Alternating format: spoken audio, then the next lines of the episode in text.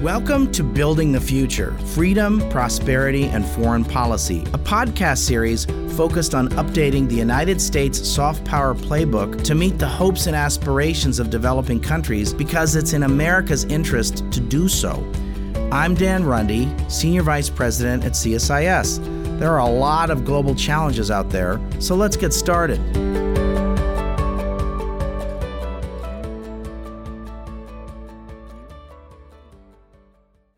Okay, so Carter, you know, I, I spent a lot of time thinking deep thoughts in a think tank. I'm at a research institution like you. I'm in my virtual ivory tower, my real ivory tower. So one of my deep thoughts that I've got that I keep thinking is we need like a thousand people in my mind who are willing to make seven year commitments to really unusual places and speak non mainstream languages. And I think we ought to create something like a special forces of the diplomacy world and do like an accelerated retirement and say if you do two seven year tours, you can get some kind of accelerated retirement. So if you do seven years in Haiti and learn not French, but learn Creole, and then you do seven years in Garmser and you learn Pashto, at the end of 14 years, you've got like a retirement package. You can go have a second career. And I would believe in a country of 330 million people, we could find a thousand people like that and I say it a little flippantly and say, well, we send them to a one year master's degree of development charm school or one year's master's degree in foreign. You know, I frankly think a lot of ex military people, maybe some ex missionaries, some ex Peace Corps types, maybe. I actually think maybe it's more like ex missionaries, ex special forces types, and send them to development charm school or, or diplomacy charm school for a year and create a special track for super duper hardship posts. I believe that the mainstream foreign service, and I'm very pro development, I'm pro diplomacy, has not produces. And I believe, Carter, that much of the practice of development is going to be in complicated places. I could use other technical terms, but let's just use fragile and weak states. I don't think Afghanistan's a one off. We're going to be in Haiti for the next several decades. We're going to be in a number of African countries that most Americans cannot really find on a map in ver- various ways. And I'm talking security wise, whether it's the Sahel or the Horn of Africa. Sometimes there's been some fragile places in West Africa where I don't know what it is. It's Wolof or it's Amara, right? Languages of the Horn of Africa or Dinka, right? Or Pashto. Dari's like learning Spanish. There's a lot of Farsi Dari programs and we have a large Iranian diaspora, which gives us a leg up. And we're a nation of immigrants, which gives us a leg up. But even still, we're going to need people to learn these languages. Afghanistan, we may or may not like it. And there's going to be a temptation to throw in the towel and say, we're not going to have to have another Afghanistan again. I don't believe that. I believe we've got things that rhyme with Afghanistan going on right now. And two, I'm not sure we're equipped civilian wise, diplomacy and development for these kinds of super complex places. What's your reaction to that?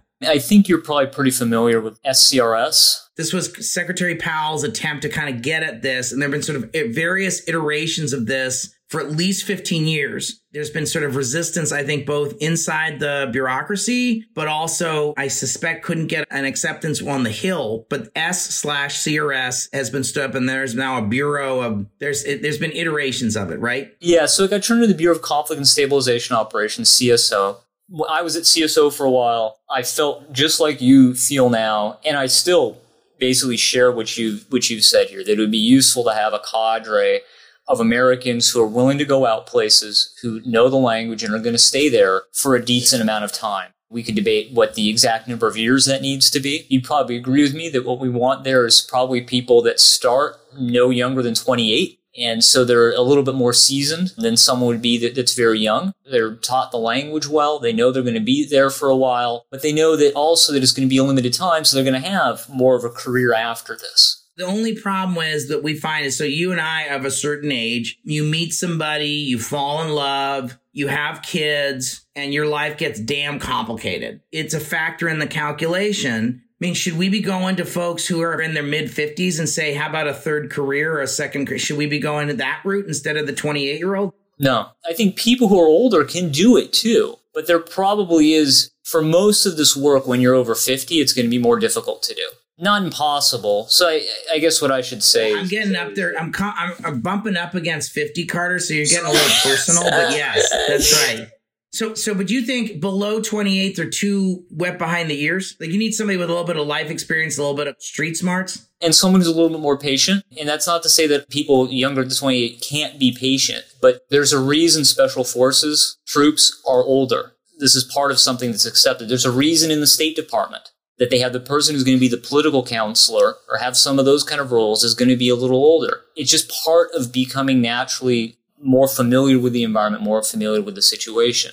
I probably wouldn't want to put a hard number on 28. I'd probably want to be open. The human resourcey way of saying it is somebody with some work experience, five to seven years plus of work experience before doing something like this. How's that? That's what I think, and I wouldn't, and I and I honestly wouldn't shut it off to people who are in their fifties. It's probably a mistake for me to say that. I think that's right. I th- I hundred percent agree with you. But what about this languages thing? Shouldn't we give people a full ride scholarship? If you go and major in Pashto and then you give us five years of your career at the State Department, shouldn't we give you a full ride to Indiana University? Does that exist right now? I don't think that exists. But the problem there is probably getting the person who is doing their undergraduate work or their graduate work to commit to that and then go through with things. There probably are ways that one can pay back student loans and such that I think is probably a, a way to go there to encourage people to get those languages. There are the facilities available, and the government does have the ability to actually teach the person the language and give them enough in their first year to go out and get started. So if you're there for seven years or four years or two years, you'll be there enough to use the language. You'll be there for the language to develop.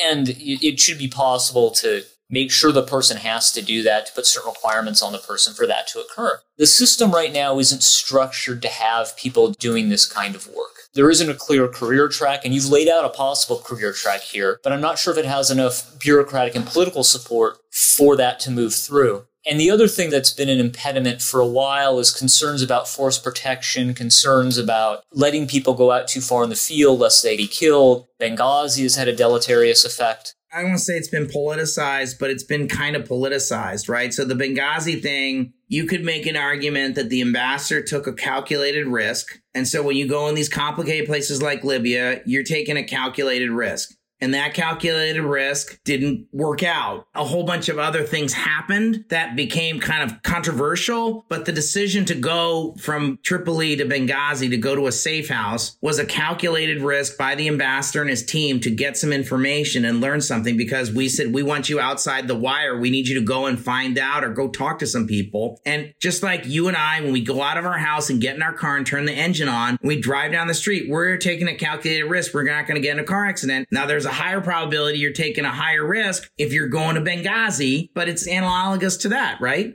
Yes, that's very much how I see it. I think the ambassador is a hero. He was a total hero. The guy was a total hero. The whole team were total heroes. So I, I 100% agree with you. We have to ask our diplomats and civilian folks, for better or for worse, we're going to be stuck with 20 or 30 of these countries that are weak and fragile states where we have ent- interest. We have diplomatic interest, national security interest, development interest. It's not just Afghanistan. A lot of them are hard to find on a map. They're hard to pronounce. You know, not one of the the four or five quote unquote normal languages we all learn. And they may not kind of have a Western tradition or whatever you want to call it. And so I'd like to think we're better than 1958 when we wrote the book, The Ugly American. But when I read your book, I was like, I've seen this somewhere before. To me, the the trick to having civilians more involved for a long period of times and involved in a meaningful way with the embassy, worthwhile way that's really contributing the big question to me has always been is there a way that this can be put into the foreign service, both on the USAID side and on the State Department side? Is there a way to make that work? Is there a way that someone has the first part of their career doing the kind of work we've just talked about? And then the second part of their career, they switch to another track, if that's management, if it's political, but there's a way for them to off ramp into this and then on ramp back on to the main course. I, have not gotten a lot of uptake when I've had this conversation. I'm not saying they want to take my membership card away from being in the global development community, but they kind of want to take my membership card for being in the global development community. Like I am like some skunk at some garden party for talking like this. Am I wrong? I don't get a lot of like, oh my gosh, Runde, thank you. What a wonderful idea. Let's do that. I don't get a lot of that. I get a lot of you're going to break the foreign service and you don't understand. I get those kind of answers. I have many, many foreign service friends. And so I don't get the feeling that they are themselves against this. I get the feeling it's just hard to turn a ship. It's just hard to turn the State Department and everything is set a certain way. And at this point, it, it's very difficult to set up something new. And then that raises kind of the larger question of who's going to invest the political capital in order to make this happen? Who's the politician, the congressman, or the senator that's going to push to create these changes to happen? Who's the secretary? Who's going to have the time to protect this cadre to make it happen? Who is the John F. Kennedy that's going to be the patron of these special forces? John F. Kennedy read The Ugly American. He bought 99 copies of the book. You know this history. He gave a copy to every member of the U.S. Senate the Peace Corps, USAID, the Foreign Assistance Act of 1961, the reorg and making the AID, and the U.S. Green Berets were all direct functions of the ugly American. The Alliance for Progress was a direct response to this. Now, I would argue that President Biden, in theory, could be that president. He was the chairman of the Senate Foreign Relations Committee. He understands the value of diplomacy and development. I'm a Republican, but you could also argue this is a person who is the most prepared to engage in places like the Western Hemisphere. He made eight trips to the Northern Triangle as vice president and made another additional eight trips to the Western Hemisphere as vice president. So this is the best prepared, most engaged president we've ever had in our U.S. history on the Western Hemisphere. This is probably one of the most prepared people we've ever had on things like diplomacy and development, the conversation we just had, he would follow this and all of his folks would like nod their head. So I think this is an open question, but he could be that person. Second, Samantha Power is really smart person. You know, uh, Tony Blinken's a really smart person. Jake Sullivan's a really smart person. Look, there's a constellation of serious people. Bob Menendez is a very smart dude. Michael McCaul, very smart dude. Some very serious people across the political spectrum so I guess here's my parting question for you, which is, okay, th- this has been horrible. And I don't even like talking about it in clinical terms. This has just been miserable and awful to sit through and watch everything that's happened in Afghanistan. I wish we hadn't left. I know that I'm in, I was in the minority. I don't think we should make foreign policy decisions based on like public opinion polls, frankly. And that's easy for me to say in my virtual ivory tower. I don't have to be the politician to do this, but I think the, the opinion polls dropped from 70% to less than 50% once they saw what happened. My parting question for you is, is this a kind of a cathartic moment for the country where to say like, I'm not hearing anybody say, I want to throw in the towel and just come home America on everything. I'm not hearing that. And second, is this enough of a crisis shake up or hit bottom moment for us that it gives us this opportunity to kind of think about some of these more profound things. I'm still processing. I'm going through the stages of grief. I've got anger and denial and, and everything else, bargaining. Is this enough of a hit bottom moment for the military establishment, the foreign policy establishment, the development establishment, our political establishment to say we can't build a wall around ourselves. We are interdependent in the world. And two, maybe the kind of tools or approaches we're using maybe need a significant revisit. What's your response to that? That's a good question about whether this moment makes us determined not to be isolationist, whether it reaffirms that we want a role in the world, and whether it makes us determined to show to our allies that we're committed and to show to our adversaries that we're still here, we're not going to let you take things. If it makes us decide that, well, we've lost one democracy here and that was perhaps inevitable, but now we're going to fight all the harder for democracies elsewhere in our own democracy. In, in, in a way, I think it's a nice way of thinking about it. I, I don't know so yet. Would you would you argue? I would argue that Afghanistan had a democracy. Did Afghanistan have a democracy? I believe by definition, Afghanistan still had a democracy. Now, was it? It does not rate highly in terms of strength of the democracy due to the problems in the last two elections there. But it still had a, a parliament that had authority over the budget that existed. The leaders were still determined through some kind of democratic process. Now, certainly in 2004 was clear democracy, but I guess I, I should say the last three elections were problematic.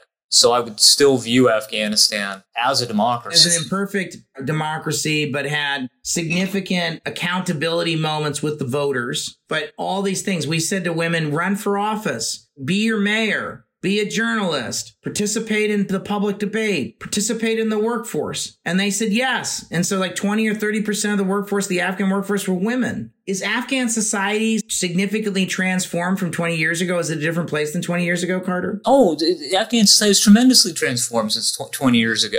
Now, it wasn't transformed enough to stand up on its own. But yes, women had more of a role, especially in the cities, than they had had previously. Having jobs, having greater education. Yes, the free press is one of the most impressive things about Afghanistan. The freest media in South Asia was in Afghanistan. I have no doubt of that matter. Having, you know, I've spent a decent amount of time with their media there, and it's Look at the Afghans who are the lead writers from New York Times stories. That alone tells you how impressive they've been in this. So, yes, Afghanistan did change, it did improve, and for almost the entire 20 years, in certain places like Mazar-e Sharif and, and Herat, there was peace. And those people lived and prospered and did better. And even places like Helmand, for periods of five years to as many as 10 years, there was peace in some of those areas. You know, but, but in the end, it couldn't hold together. In the end, there were other reasons that, that things fell apart. And so what we don't know is how long are those gains going to last. It'll be hard for the Taliban to turn all of them back communities that had girls in school may not want to kind of turn the fall, you know, turn that off, you know? So isn't there kind of on the one hand, aren't you having communities saying, I actually like girls in school and I saw girls go from kindergarten through university to the workforce. And I'd like that to continue, A. And then B, is the Taliban somehow changed? Is that a thing, if you will? That resistance is a problem for the Taliban in that people want, may not automatically listen to what they have to say. And if the Taliban want to suppress it, they may get some international condemnation or with what remains of the press in the country, some condemnation there. That reduces the speed at which the Taliban can push things back. But we already see that they are pushing things back. And the Taliban have the power of the gun behind them. They are going to be able to suppress things when they want to do so. Have the Taliban changed? Yes, they have changed. They, I don't think they're going to go stoning women in public.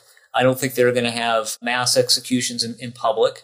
I think they're much more careful about terrorism than they were in the past. But at the same time, they have some foundational beliefs that are there that aren't going to go easily away. They believe very strongly in their interpretation of Islamic law. They believe very strongly in the creation of Islamic Emirate. Just like last week, what did we see?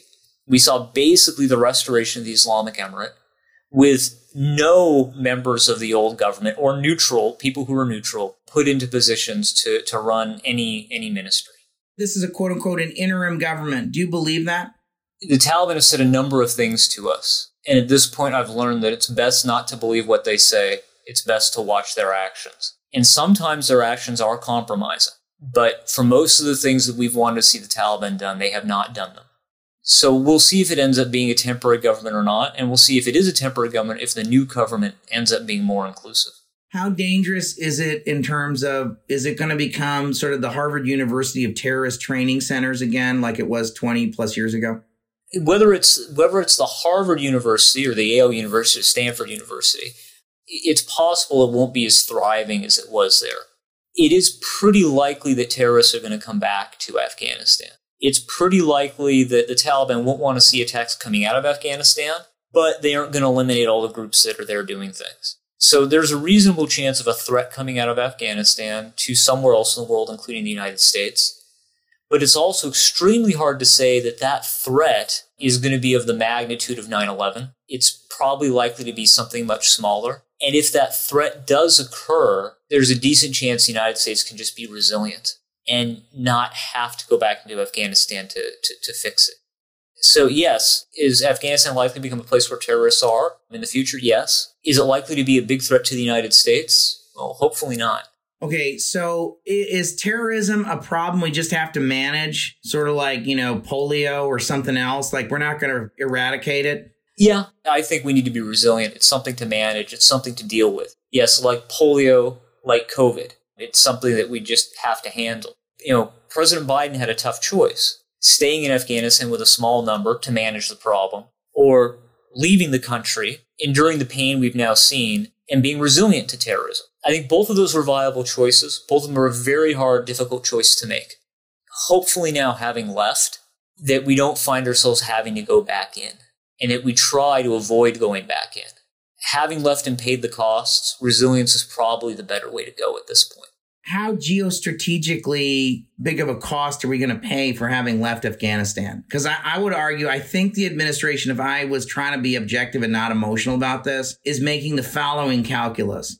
One is that the American people don't care at some level. They wanted us out and they don't, they don't like feeling like bad people. They don't like feeling like they've screwed over some of our allies. But in the grand scheme of things, they'll move on to the next hurricane or the next pandemic or the World Series or Thanksgiving or something else. So that's one calculus. And two, I think the the larger argument was this is drawing too much of our energy and attention. And if we want to be quote unquote hard-headed realists about this, the real show is China and the real show is Russia. And so every marginal person focused on Afghanistan is one less marginal person I can put on the China or Russia problem. Is that in essence the simplistic un- summary of sort of how they are thinking about this? I can't say for sure how they're thinking about it. I think, you know, like you, I, I, I hear various things and I, I, can't say that I'm the best place expert on that. From what I've heard and what I understand, I broaden it a little bit from what you just said. It's not just that you can put another person on China, another person on Russia. It's that you can focus more on the problems in the United States. It's that you can focus more on economic development in the United States. You can focus more on countering the pandemic. You can focus more on climate change. As you know, when Americans are in combat, that attracts the attention of the president and the vice president, of the chairman of the Joint Chiefs of Staff, of the Secretary of Defense, of the Secretary of State. All the decision makers have to focus on that. So by being out of Afghanistan, it allows them to focus on bigger things. And one of the most precious commodities in government is the time of the principal decision makers. They can now do more in the in these other areas. I mean, I've said for a while it's hard not to find that argument compelling. In the grand scheme of things on Afghanistan, and I think we will pay some geostrategic costs in the short term. In the long term, though, there's good cause to think that we won't. I mean, we recovered from Vietnam. And if I want to use another example, I'd say that the that Great Britain recovered perfectly fine from the loss of all the American colonies. So a great power, superpower, can take a defeat and return as long as it has a good strategy afterwards. Carter, this has been great. You've written some really important books. One is War Comes to Garmser, and the most recent book you wrote was The American War in Afghanistan, A History in 2021. Go out and buy and read Carter Malkasian's books. He's at the Center for Naval Analyses. I think he's one of the smartest people in town. So I really appreciate it. Thanks, Carter. Thanks, Dan. Thank you for your time. You're really generous. If you enjoyed this podcast, check out our larger suite of CSIS podcasts. From Into Africa, The Asia Chessboard, China Power, AIDS 2020, The Trade Guys, Smart Women, Smart Power, and more. You can listen to them all on major streaming platforms like iTunes and Spotify. Visit csis.org slash podcasts to see our full catalog